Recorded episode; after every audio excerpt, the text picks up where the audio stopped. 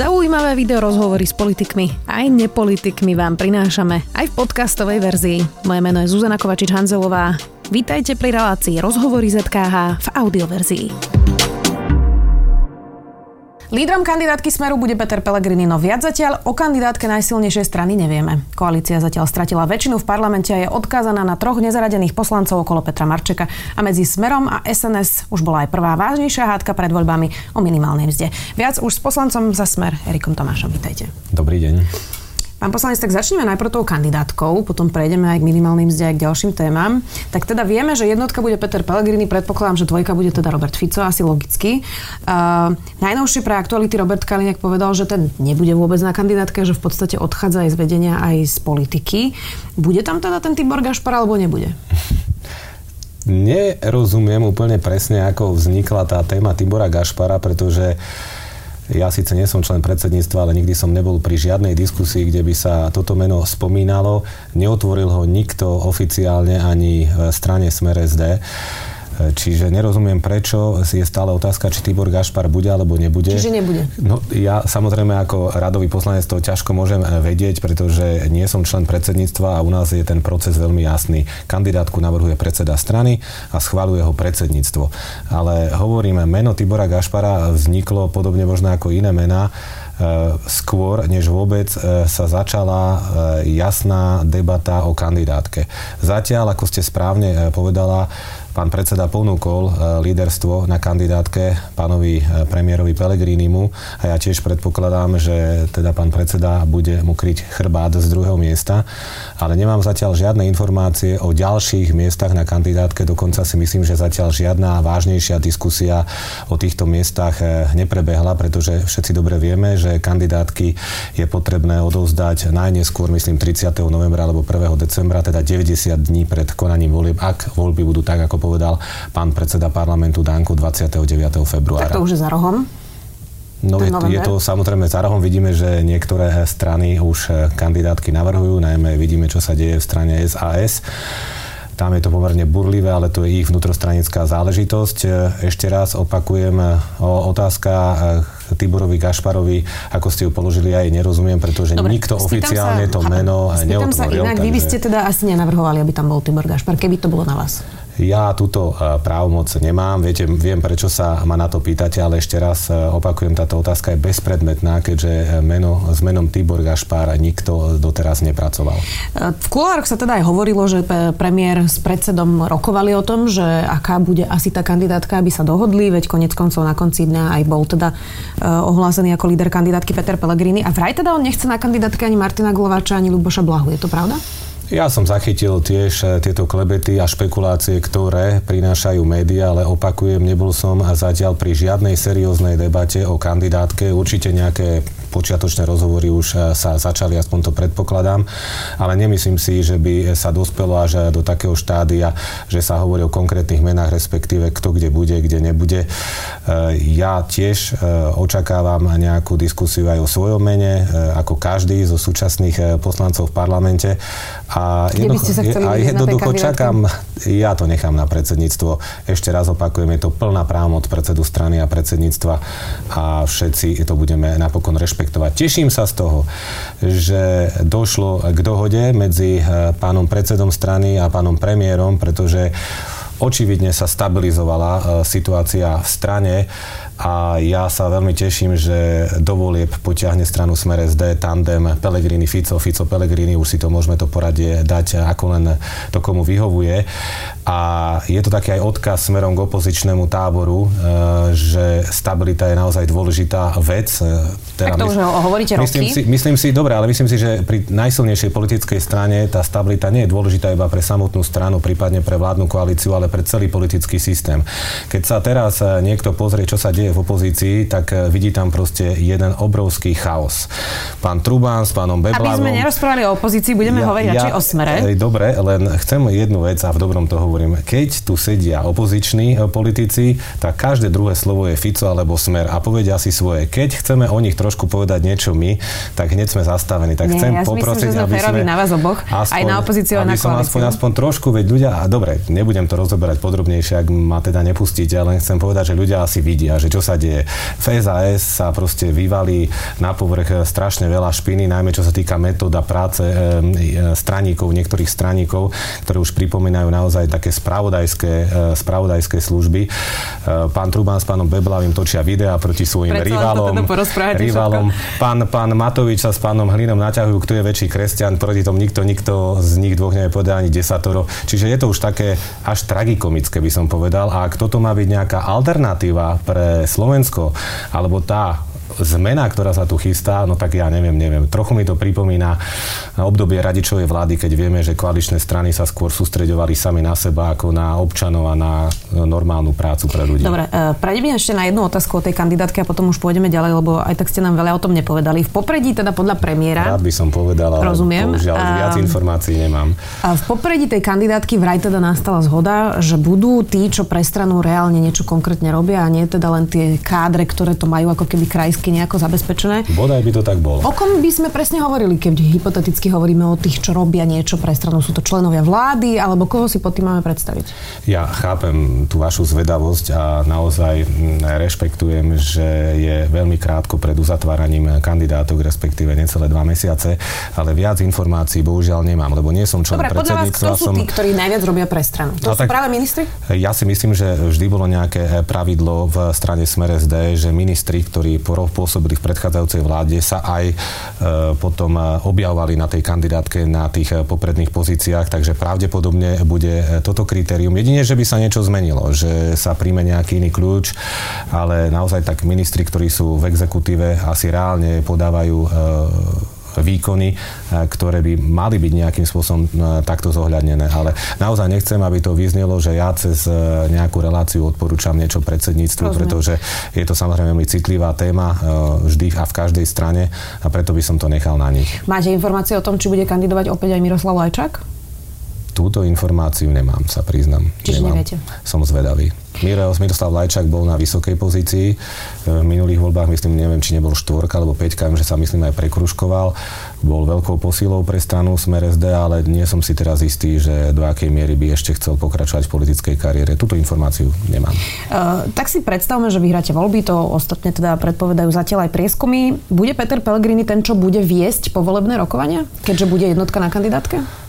No, neviem, či bude viesť povolebné rokovania on ako líder, ale bude samozrejme súčasťou tých rokovaní. To, čo sa dá povedať, keď je niekto líder kandidátky, tak by mal mať logicky aj ponuku najvyššej ústavnej funkcie po voľbách. Premiér. Keby sme boli teda vo vlade, tak funkciu premiéra. Ak by sme boli v opozícii, tak predpokladám, že tá eh, vládna koalícia nám aspoň jeden, opozícia aspoň jeden podpredsednícky post v parlamente dá, takže potom by toto prichádzalo do úvahy. Myslím si, že toto je asi korektné povedať. Prejdeme teraz na inú tému, ktorá plní titulky novín a to je konkrétne štátna tajomnička Monika Jankovská, dnes už teda sudkynia.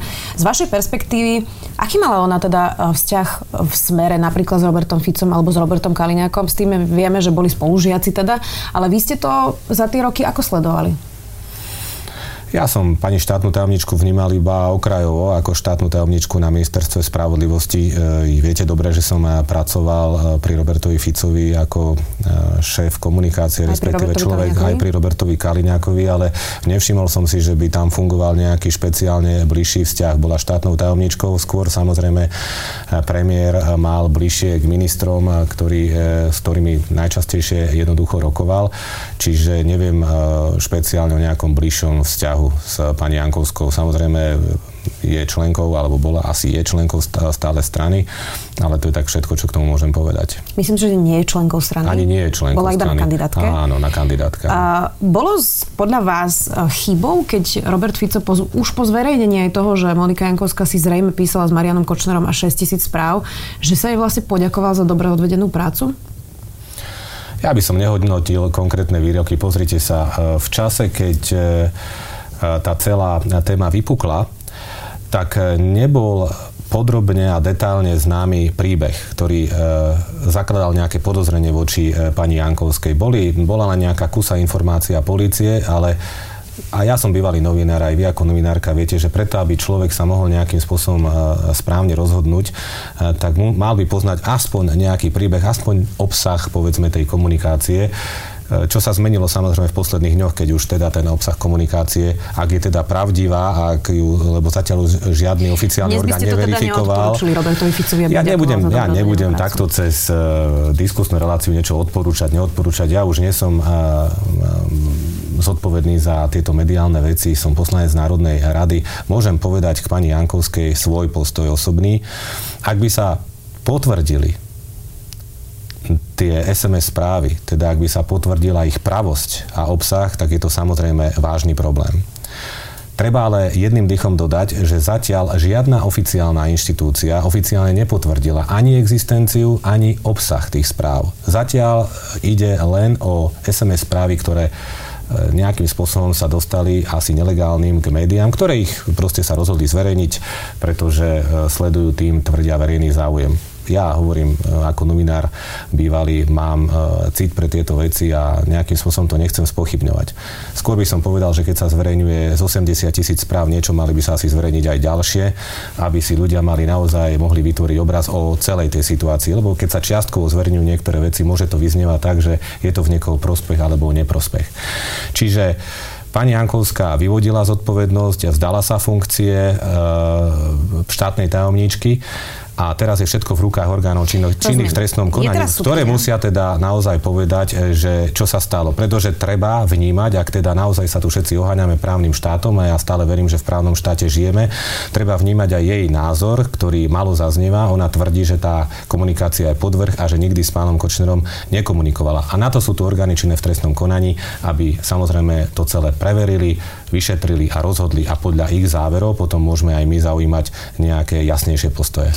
Teraz je súdkynia. Vy si viete predstaviť, um, že v tejto dnešnej situácii, uh, po tom, čo sa všetko napísalo a aké sú indície o tom, ako sa rozhodovalo práve o zmenkách na okresnom súde súdkyňou Varuniakovou, že by naozaj bola v situácii, že začne pojednávať. A ako sa má cítiť niekto, kto by sa chcel spravodlivo súdiť a, a pristal by jeho prípad práve na, na stole pani Jankovskej?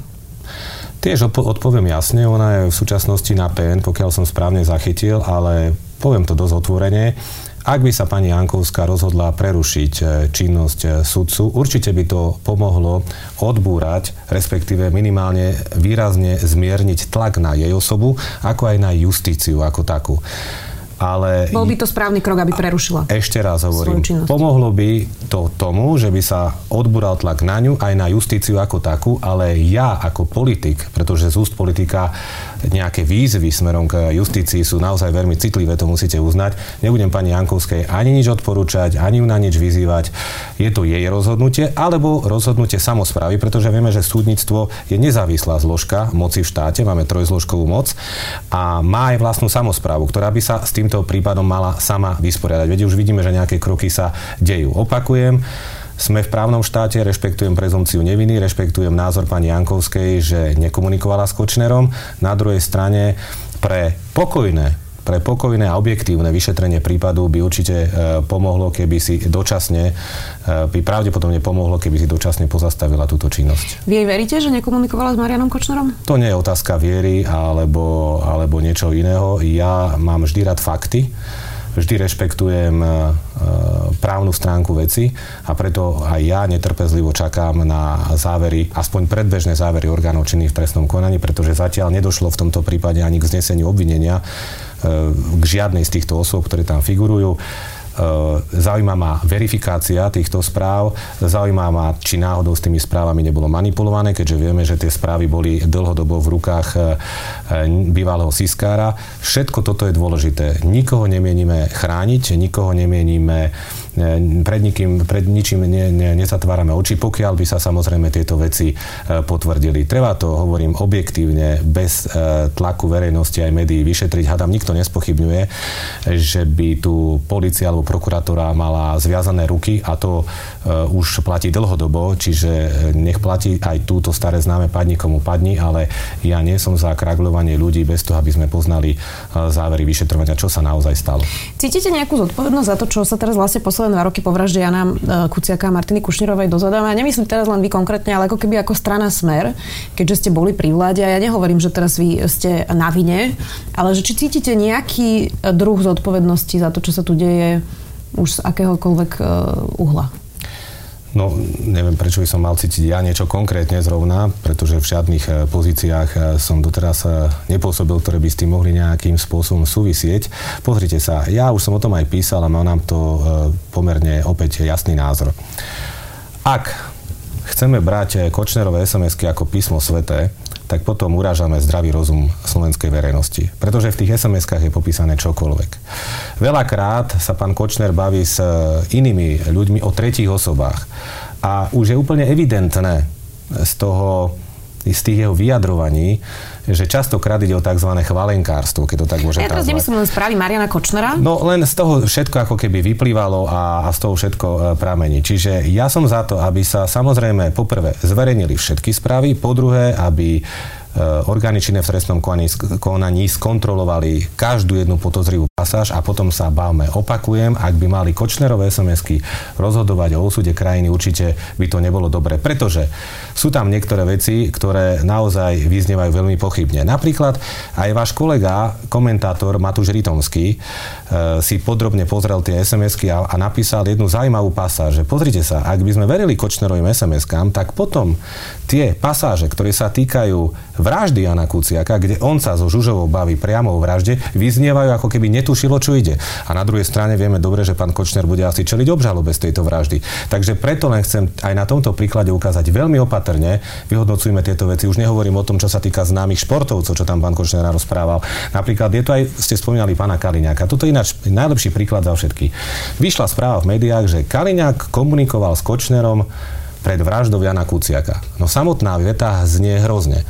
Ale ako keby tak málo ochotne médiá dodávali aj to B, že Kočner si chcel vybaviť registráciu strany, fakt, že sa mu to nepodarilo. Že sa mu to nepodarilo. Nielen, že sa mu to nepodarilo, ale priamo v tej sms sa Žužovej stiažuje, že Kaliňák mu aj tak nikdy nič nedal. To znamená, nikdy nič pre neurobil. Takže tretíkrát hovorím, objektívne to zhodnoťme a potom hovorme. A keď sa pýtate na tú zodpovednosť za Kočnera, za celý stav, takže myslím, že my dvaja sa už pohybujeme v tejto oblasti dosť dlho. Aj vy musíte uznať, že Kočner si hľadal vždy cestičky k politikom naprieč politickým spektrom. Veď sa teda už nebáme o tom, že sa dostal až k predsedovi parlamentu Sulíkovi a riešil s ním voľbu generálneho prokurátora. Čiže ak sa pýtate, vláde, ak sa pýtate na zodpovednosť, Takže... tak je tu spolu zodpovednosť všetkých. Nielen, poli- nie, nielen politikov naprieč politickým spektrom, ale aj napríklad médií. Však sa teraz netvárme, že pán Kočner nebol um, farbený, alebo, ale, ale, alebo ho nebol vykresľovaný ako nejaký ctihodný podnikateľ na rôznych párty mediálnych, napríklad v smotánkach a podobne.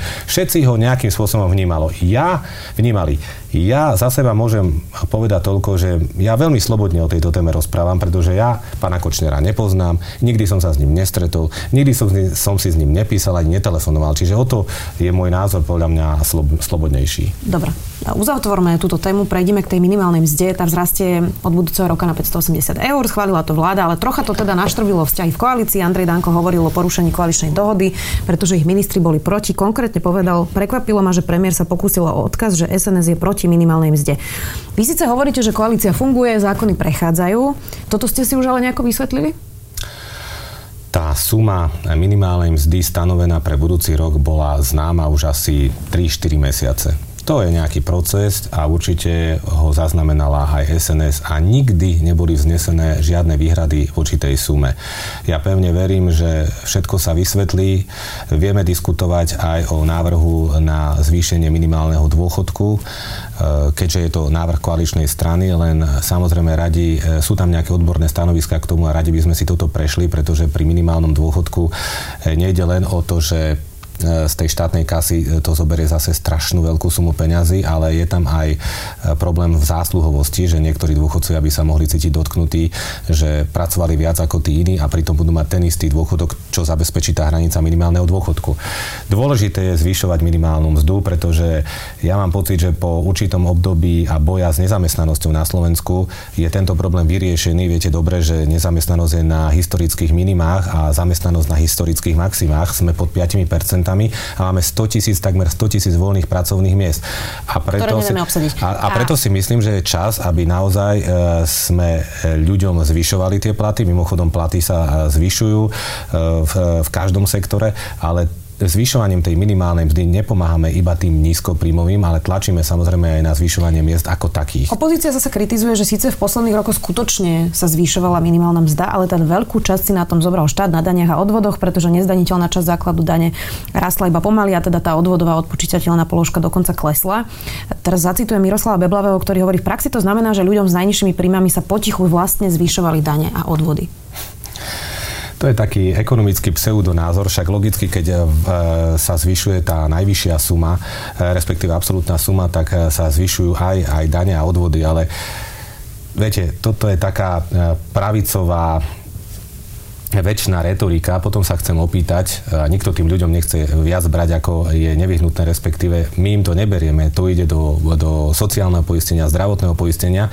Chcem sa potom opýtať všetkých, že keby sa neplatili žiadne odvody, žiadne dane, tak kto by potom, e, a z čoho by sa potom platili dôchodky tým ľuďom? Tak asi sa veď často, žiadne dane, veď často, no dobre, ale e, často vidíme, že e, keď napríklad živnostníci, a to percento ma prekvapilo, myslím, že 60 až 70% živnostníkov si platí tie najnižšie najnižšie možné odvody, tie minimálne. A potom, keď príde dôchodkový vek, tak sa preberú, že preboha, aký majú nízky dôchodok, z čoho máme žiť. A potom opäť musí zachraňovať štát práve tým inštitútom minimálneho dôchodku. To Čiže, je ale trochu iná téma. No nie, nie je to iná téma, pretože ešte raz tu sa ako keby hovorilo, že odvody a dane si berie vláda a štát tým ľuďom a nenechá im e, viac.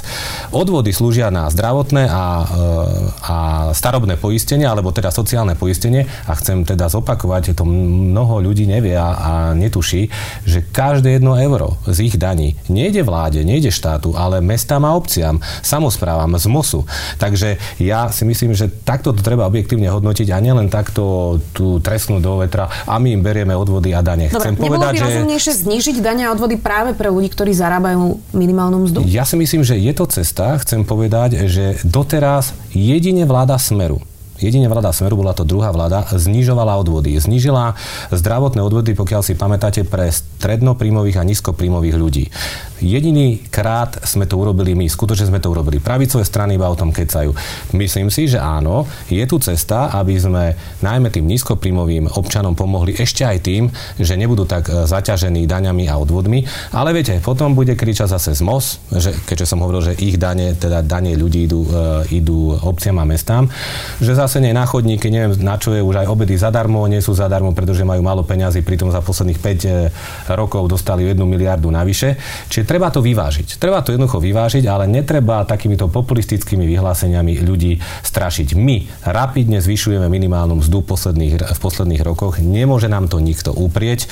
Na budúci rok bude 580 eur a v parlamente už predkladáme s pánom predsedom zákon, ktorý zavedie vzorec na výpočet minimálnej mzdy a ak by tento zákon prešiel, tak v roku 2021 by už mohla minimálna mzda sa vyšplhať až na 650 eur. No a práve o tomto sa poďme porozprávať, že ako vám to teda prejde alebo neprejde tento návrh. Uh, Andrej Danko hovoril cez víkend v teatri na koaličnej rade, ktorá bude sa budem pýtať, či ešte vôbec platí koaličná zmluva s dovedkom, že Smer si musí podľa neho uvedomiť, že vo vláde sú naďalej aj jeho koaliční partnery. A teraz ho zacitujem, niekedy si neviem so Smerom rady, povedal Andrej Danko. Tak teda platí či neplatí koaličná zmluva?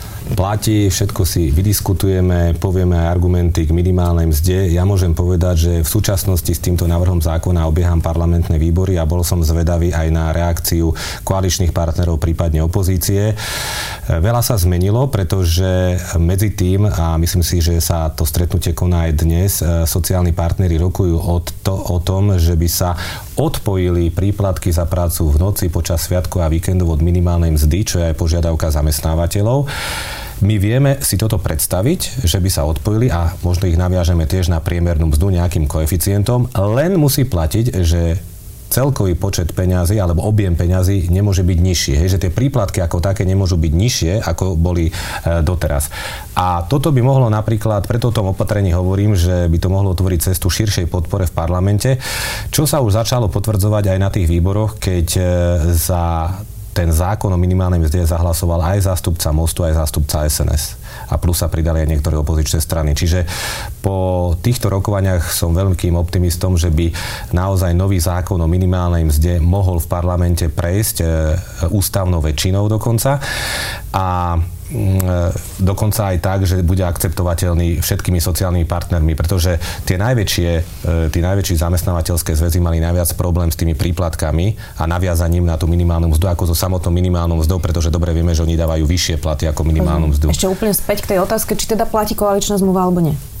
No tak pozrite sa. Verejnosť sa môže na to pozrieť e, vlastnými očami. Napriek tomu, že e, aj ste na úvod povedali, že vládna koalícia strátila formálne väčšinu v parlamente, posledná schôdza ukázala, že riadne koalícia funguje, pretože všetky jej zákony hladko prechádzajú. Dokonca tie, o ktorých hovorím, tie prioritné zo sociálnej oblasti ústavnou väčšinou. Ja pevne verím, že máme pred sebou minimálne ešte dve, tri schôdze a že urobíme ešte veľa dobrých zákonov pre ľudí. Ešte stále vládneme, sme tu a novo, na novo sa budú karty rozdávať 29. februára budúceho roka. Počkáme si na tú schôdzu, uvidíme, ako to dopadne. Dnes bol môjim hosťom v štúdiu Sme video poslanec za Smer Erik Tomáš Vďaka. Ďakujem pekne za pozvanie, pekný deň. Počúvali ste podcastovú verziu relácie Rozhovory ZKH. Už tradične nás nájdete na streamovacích službách, vo vašich domácich asistentoch, na Sme.sk, v sekcii Sme video a samozrejme aj na našom YouTube kanáli Denníka Sme. Ďakujeme.